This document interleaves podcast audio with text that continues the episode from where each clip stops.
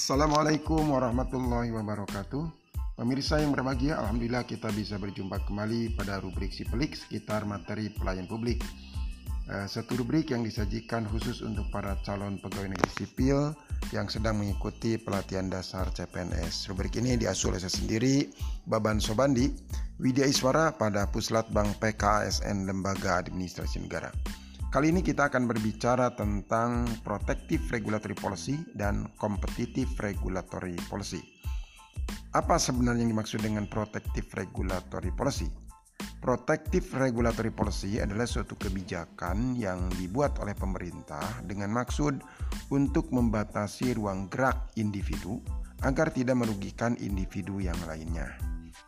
Misalnya, eh, seseorang yang akan mendirikan suatu bangunan di suatu tempat tertentu itu mesti ada izin terlebih dahulu dari pihak yang berwenang dari pemerintah setempat. Nah, kenapa? Karena bisa jadi kalau tidak ada izin terlebih dahulu, pemerintah dia akan melakukan pembangunan sekemauannya. Bisa jadi tempat yang akan dibangun itu sebenarnya ada tempat yang dilarang. Kenapa? Karena membahayakan orang lain atau juga membahayakan dirinya. Misalnya di bawah sutet gitu ya, ingin dibangun satu bangunan itu kan tidak boleh. Nah, oleh karena itu eh, si orang tersebut harus meminta izin terlebih dahulu.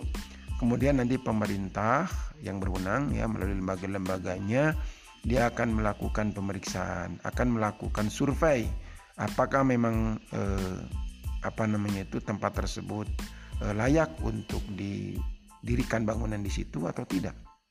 Kemudian juga jenis bangunannya juga harus dilihat.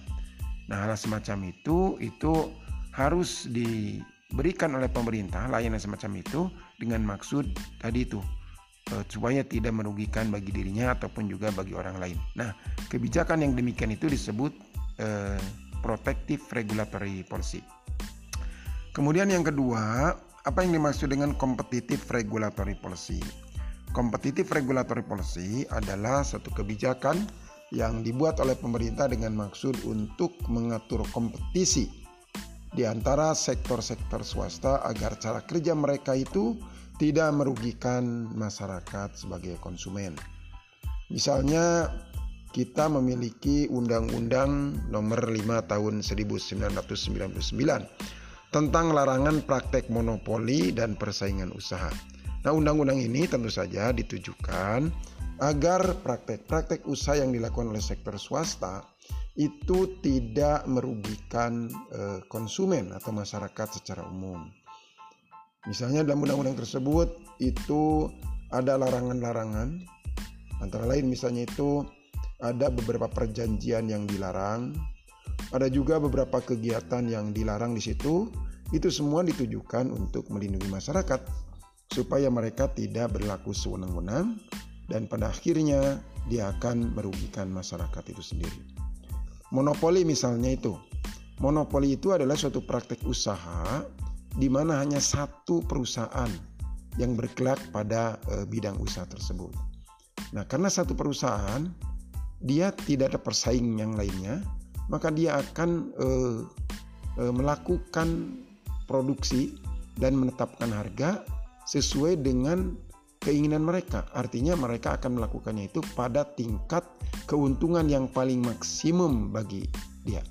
Nah, biasanya keuntungan maksimum pada praktek monopoli itu tidak berada pada e, posisi biaya minimum, tetapi berada pada posisi biaya yang lebih tinggi Sementara produksi itu biasanya itu lebih rendah.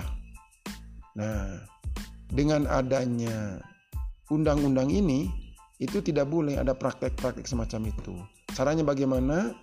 Para pemerintah bisa melakukan kontrol atau misalnya di situ atau pada e, bidang usaha tersebut dimasukkan iklim persaingan. Tidak boleh dia monopoli tapi harus ada perusahaan-perusahaan lain yang masuk pada bidang usaha tersebut sehingga terjadi persaingan. Kalau sudah terjadi persaingan, maka setiap perusahaan dia akan berusaha untuk meminimumkan biayanya. Agar apa? Agar harga jual dari produknya itu lebih murah. sehingga kalau dia lebih murah maka dia akan lebih laku dibandingkan dengan produk-produk lain yang diproduksi oleh perusahaan-perusahaan lain.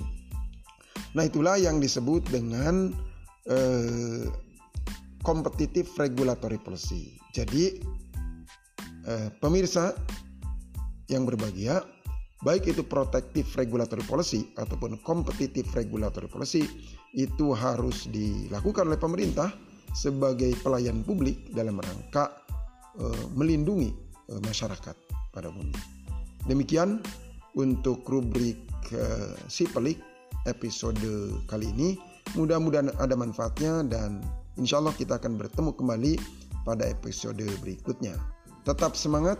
Assalamualaikum warahmatullahi wabarakatuh.